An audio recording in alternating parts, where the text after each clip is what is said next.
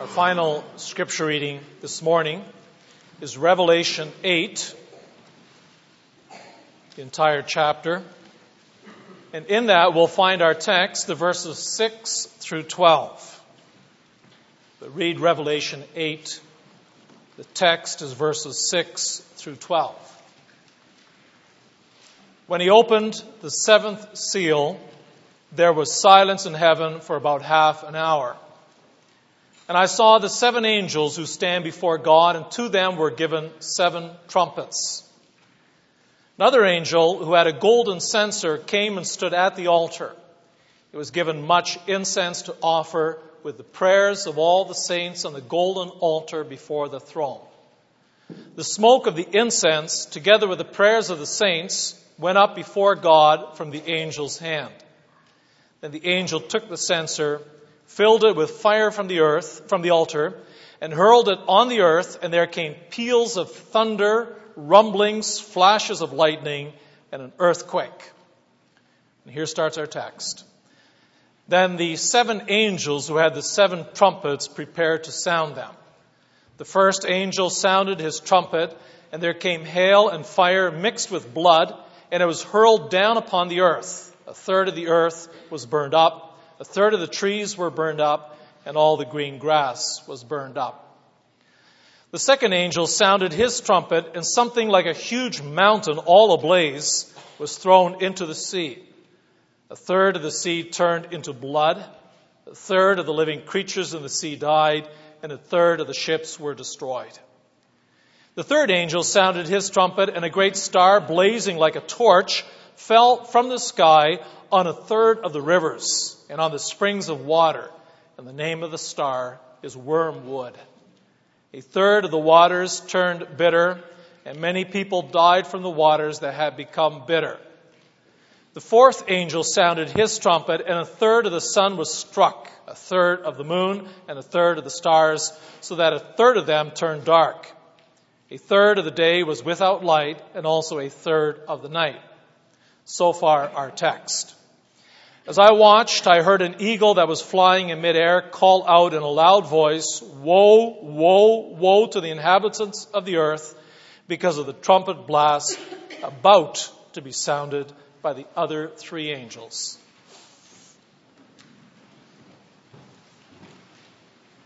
After the sermon, let's sing hymn 40, stanzas 1, 3, and 4.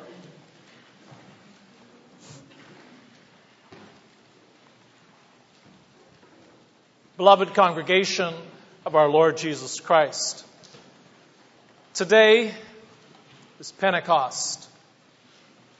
If you look at our readings and our text, you say this does not sound like a traditional Pentecost text. You are right. Why is that? Let me be frank, brothers and sisters. I haven't written a shall we call a traditional Pentecost sermon for a couple of years, also because of sabbatical.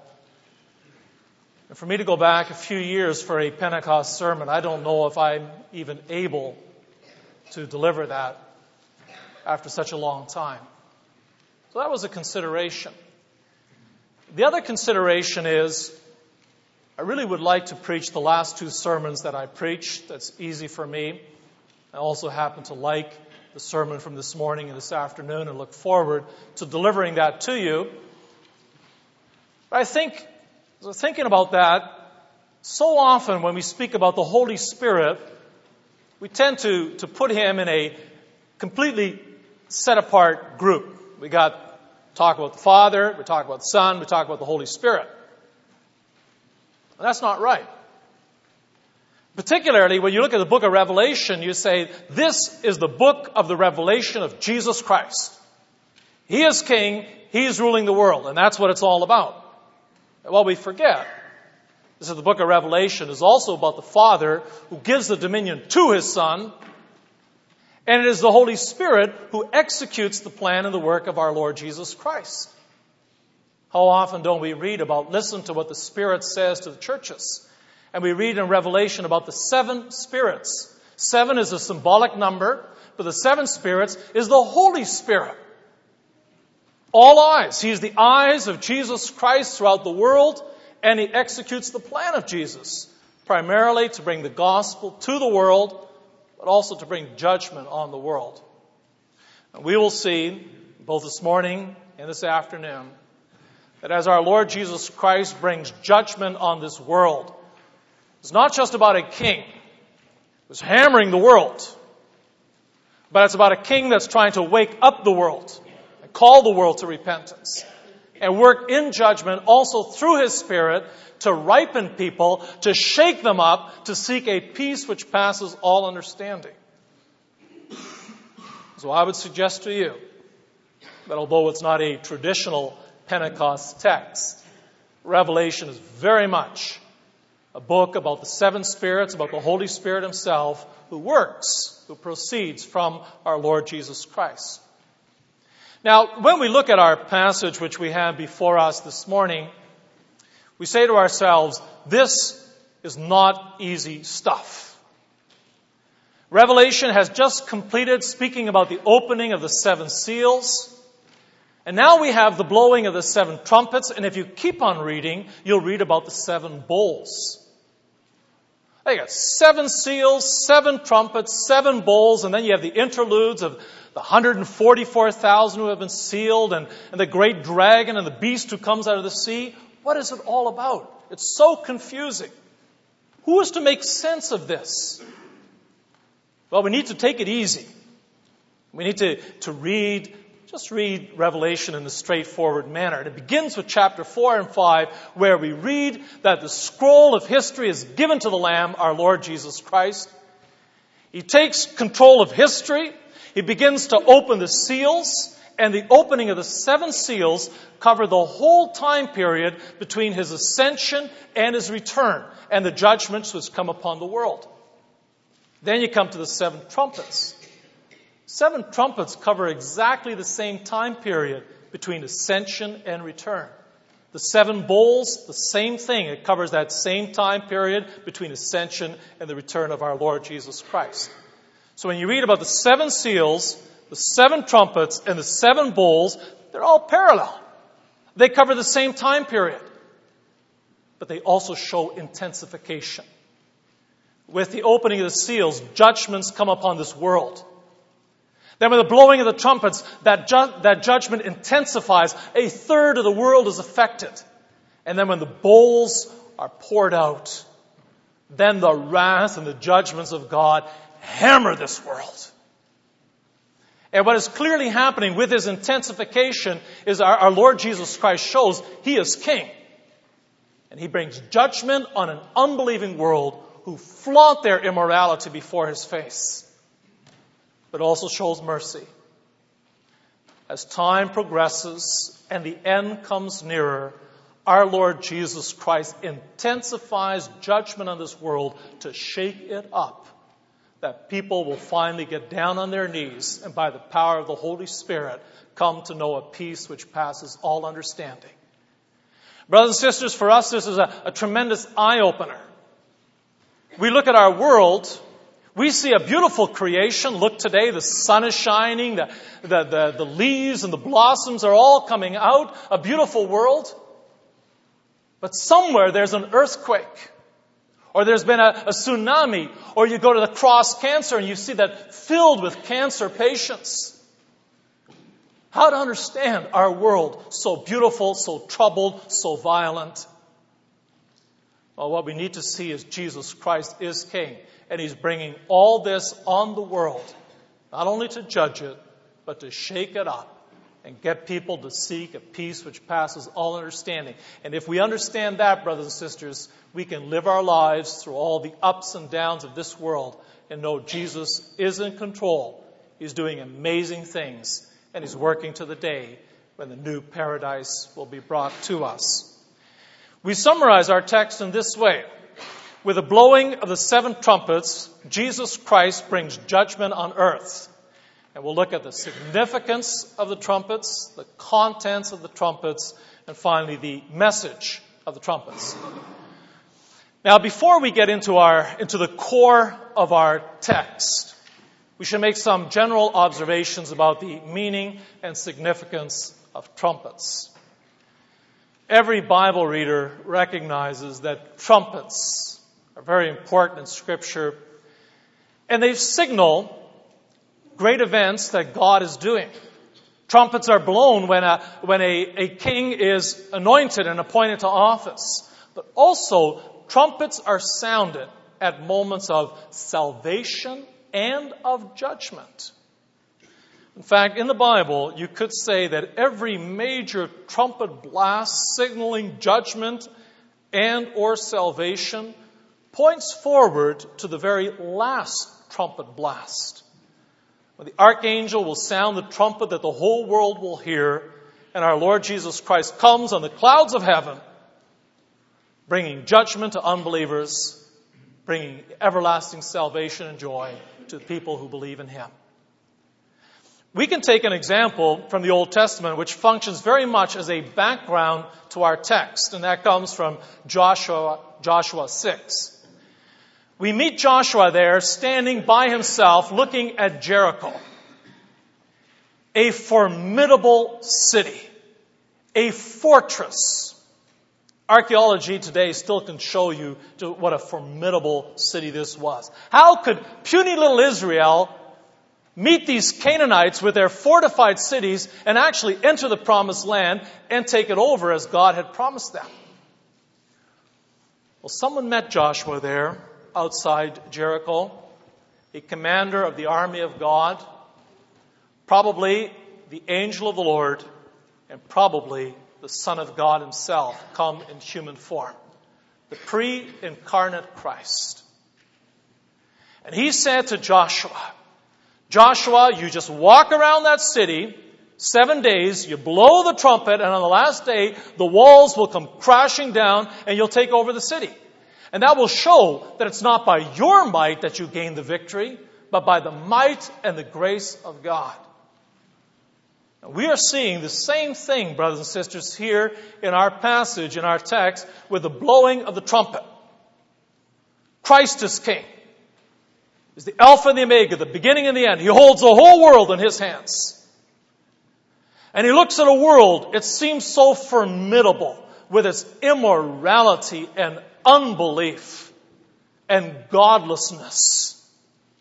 But Jesus Christ says, I will show you, world, who is boss. You cannot mock me and get away with it. I will bring judgments on this world that'll make your hair stand on end.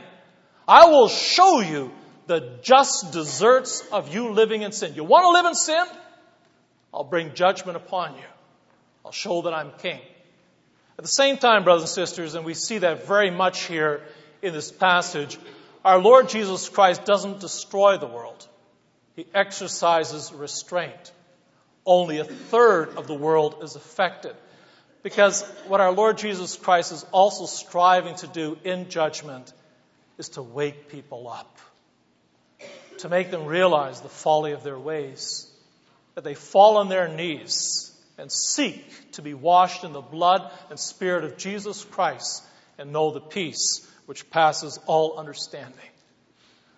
Now that does raise some intense questions we think of the judgments that our Lord Jesus Christ brings here in this world, and we think of all those babies that have been orphaned or mutilated or killed because of war, because of famine, because of a tsunami or an earthquake or volcanic eruption. We think of all those seemingly innocent men and women and teenagers who have gone through horrible suffering and persecution and torment in our world. Why does a good God allow that to happen? In fact, it can make you question not only the, existence of God, but the integrity of God.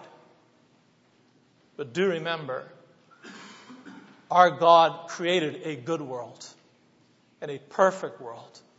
A world where all men could live in joy and happiness and know their God and live to his praise and glory in perfect peace, in goodness as the image of God. But man rebelled. And man brought sin into this world.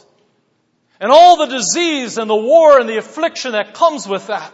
As Paul writes in Romans 8, we know that the whole creation has been groaning as in the pains of childbirth right up to the present time. When our Lord Jesus Christ brings judgments on this world, those judgments come because we opened the door. We brought sin. We brought the vanity of vanities. And we do not go so far as to say that when our Lord Jesus Christ brings punishment in somebody's life, you can then say it is because of such a specific sin. Obviously, that person committed adultery, and therefore, therefore, the Lord is going to give that person AIDS. I want to be very careful with, oops, ah, water glass.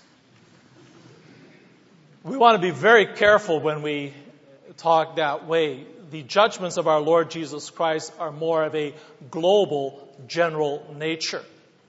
Our Lord Jesus Christ brings judgments into this world in order to show that He is not to be mocked, at the same time to give the world an opportunity to repent.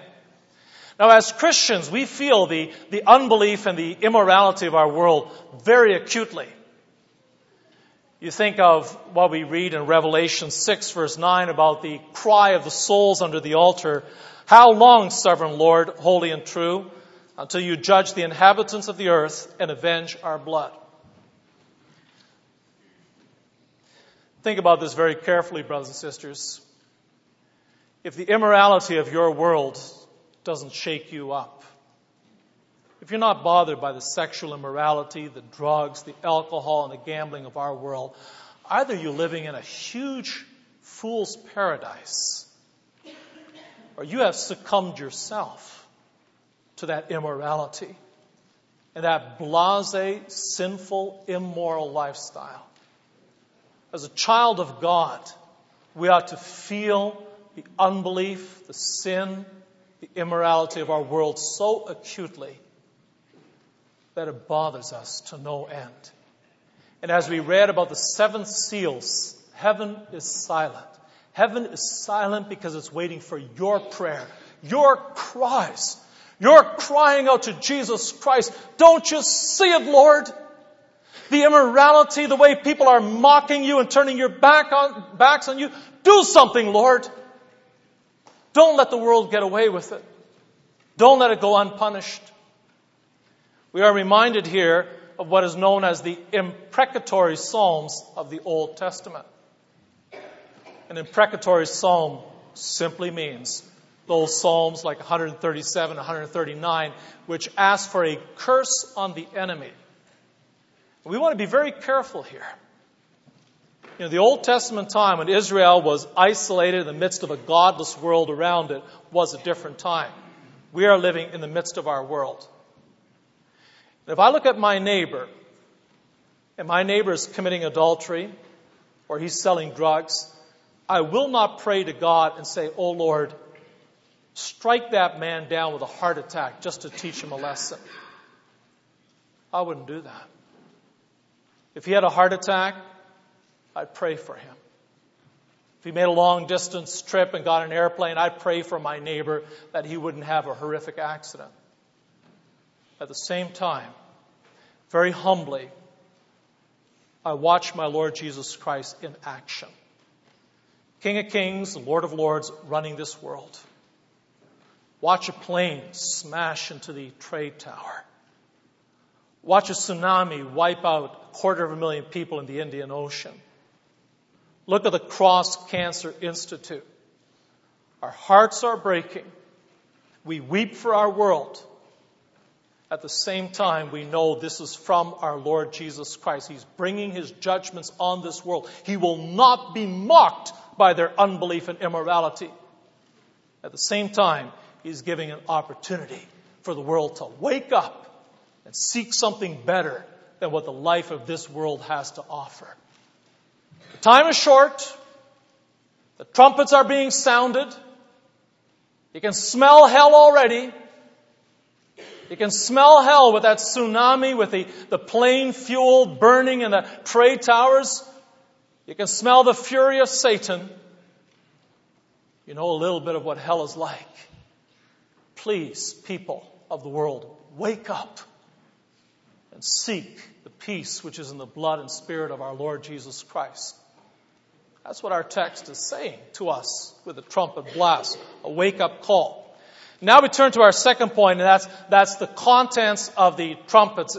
Exactly what is being taught to us, what exactly is happening when each trumpet is being blown by one of the angels.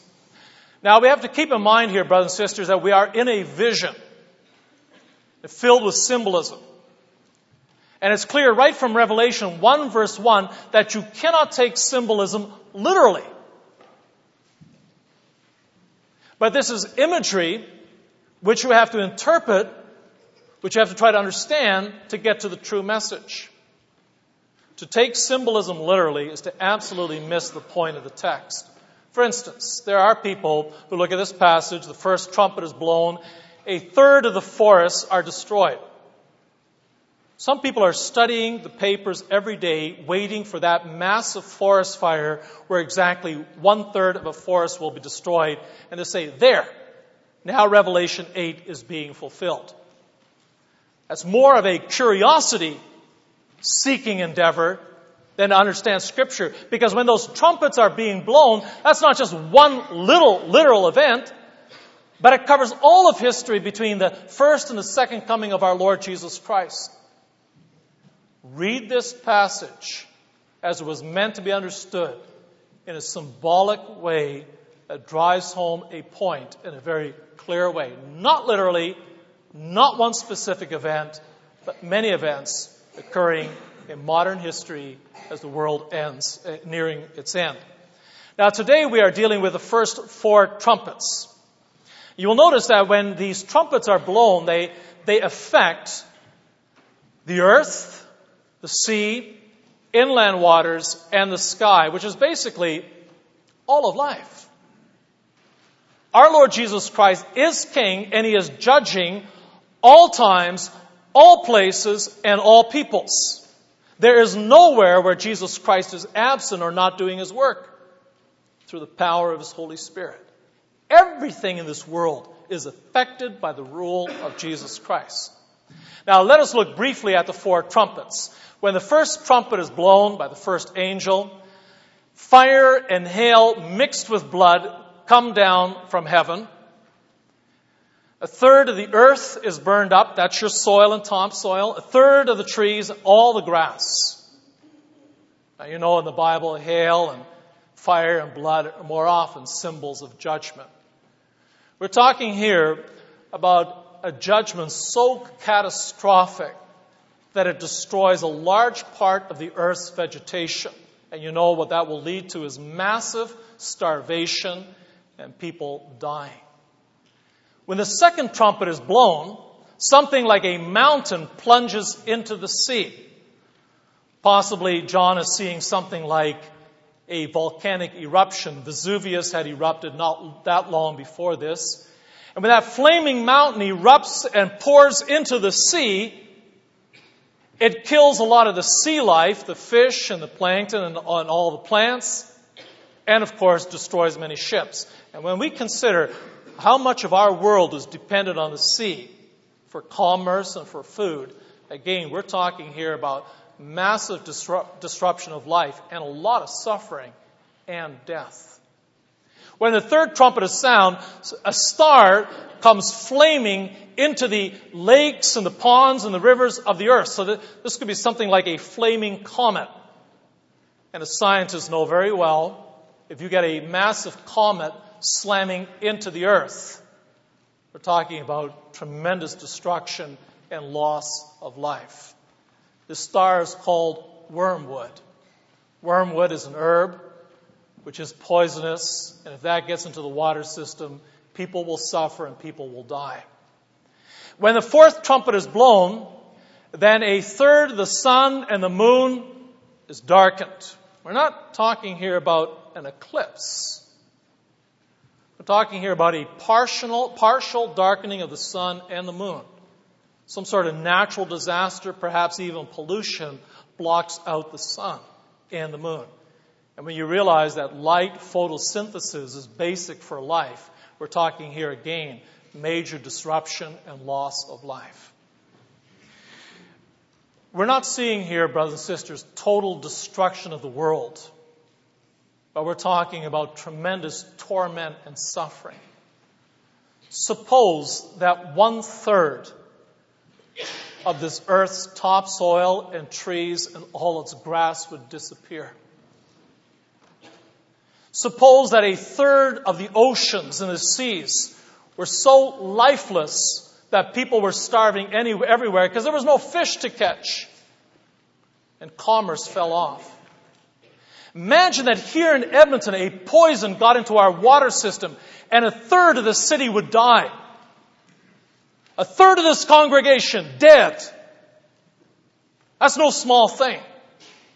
That's massive. Tremendous disruption of life.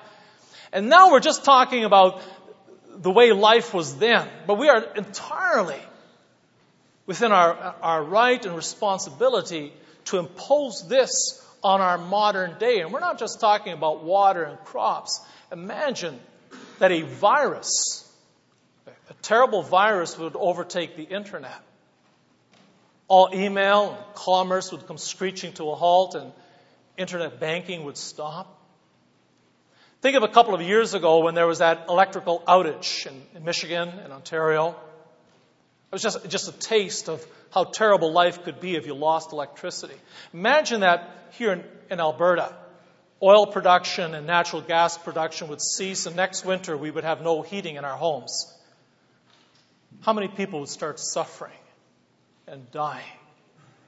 What we have nowadays is, is penicillin penicillin resistant bugs. We have new flus coming at us where we say may, may, may make the Spanish influenza look like nothing. We live in a world where it is possible and where we see it already happening diseases and things that get into the electrical system, the, the gas, the internet, which can pulverize and shatter our normal way of living. You notice that God is not destroying the world. We're talking a third. As a symbolic way of saying it's going to have a tremendous effect on our world. People will suffer. People will die. People will starve. And we're seeing that all over our world. It's time for the world to wake up, isn't it? Our Lord Jesus Christ, who is King, He's bringing the judgments more and more fiercely as the end is in sight. When you have that, that disease that, that's eating up your flesh and no penicillin, nothing will help you. Is this not a time to wake up and say, is this life to have my flesh eaten up and then I am annihilated and gone forever? Or am I going to seek a peace a peace that's more than this flesh. A peace in the blood and spirit of our Lord Jesus Christ. Christ is bringing these judgments to wake the world up, to shake it up. And by the power of the Holy Spirit, people will be saved and have comfort for body and soul and life and death. And that brings us to our last point, the message of the trumpets. We've already talked about why Jesus Christ brings judgments into this world. But now we'll look at exactly what this means for us as the church of our Lord Jesus Christ. In the first place, as the judgments come into this world, it gives glory to our God. And there we see many connections between these seven trumpets and the plagues in Egypt in the time of Moses. You know, the Lord brought plagues on Egypt through Moses and Aaron. And God did not want Pharaoh to repent. Not right away. You don't read just that Pharaoh hardened his heart, but God hardened Pharaoh's heart. God didn't want Pharaoh to repent. Imagine that Moses and Aaron did one sign, and then Pharaoh says, Ooh, I better smarten up and, and, and give in to God. And Israel just quietly goes to the promised land and nobody takes notice. But Pharaoh resists. And God comes with one plague after another. He shows that He is the Almighty. He shows that he can move Pharaoh around like a pawn until finally Pharaoh is crippled and he has to let his people go, let the people of Israel go. And this becomes a defining moment in the history of Israel. It says, here we are, a puny people in, in Egypt. We are nothing. But our God, He is the Almighty. He shakes Pharaoh up, and Pharaoh had to let us go. That becomes an image, that becomes a metaphor also for us today. We live in a world where we see sin and death and the power of Satan. It is a formidable enemy in our world. But every time there is a judgment, we see who's really boss and who's really running this world. Oh, our world thinks it can stop the judgments. We can stop a tsunami. We can stop the next Hurricane Katrina. We can stop any kind of new flu that affects us. It can't. The tsunamis will keep crashing. The, the hurricanes will wash out dikes and enter cities and drown people. Diseases will continue to come and, and claim lives. As we sang in Psalm 2, the Lord holds the world in derision. You mock me, I will bring judgments. And as a Christian, when we look at that, every time we see these things happen, we say, Lord Jesus Christ, you are King. And you are running this world. And you are moving it towards that day when all who do not believe in you will pay for it in hell for eternity. But you will take all your people to yourself. Bring us through that exodus to the promised land, the new heavens and the new earth. The second thing that these judgments do is put the world on notice. We've already been talking about that. We need to do some very careful thinking here. We need to develop a Christian philosophy about suffering and catastrophe in our world. A worldview, if you will. You know, I would never pray for terrorists to slam a plane into a, a tall building. And when those planes were crashing into the Trade Center, we prayed we prayed our hearts out to God for those poor, suffering people and families. And we were there. We sent our money. We surrounded these people with our prayers. At the same time, we humbly look at that and say, Jesus Christ, you are King. I don't pray for this, but I will also not pray for a world where there is absolutely no suffering, where there is a perfect peace in this world. Because Jesus, you are King. You have to show that you're King to this world. And You have to shake this world up. We read that in Matthew 24 that our Lord Jesus Christ said, these disasters will come. They have to. Our understanding of life, every time there's a tsunami or an earthquake, or you go to the Cross Cancer Institute and you see all those people with cancer, open your eyes. Yes, pray for those people. But pray in this way that our Lord Jesus Christ also brings the suffering and trouble to wake people up and that we seek the true peace which is in the blood and spirit of Jesus Christ. And so the third thing that the judgments of our Lord Jesus Christ do is they have a very powerful effect on us to comfort us and to strengthen our faith. When we look at our world and we look at all the judgments, we recognize this is the world we made because of our sin.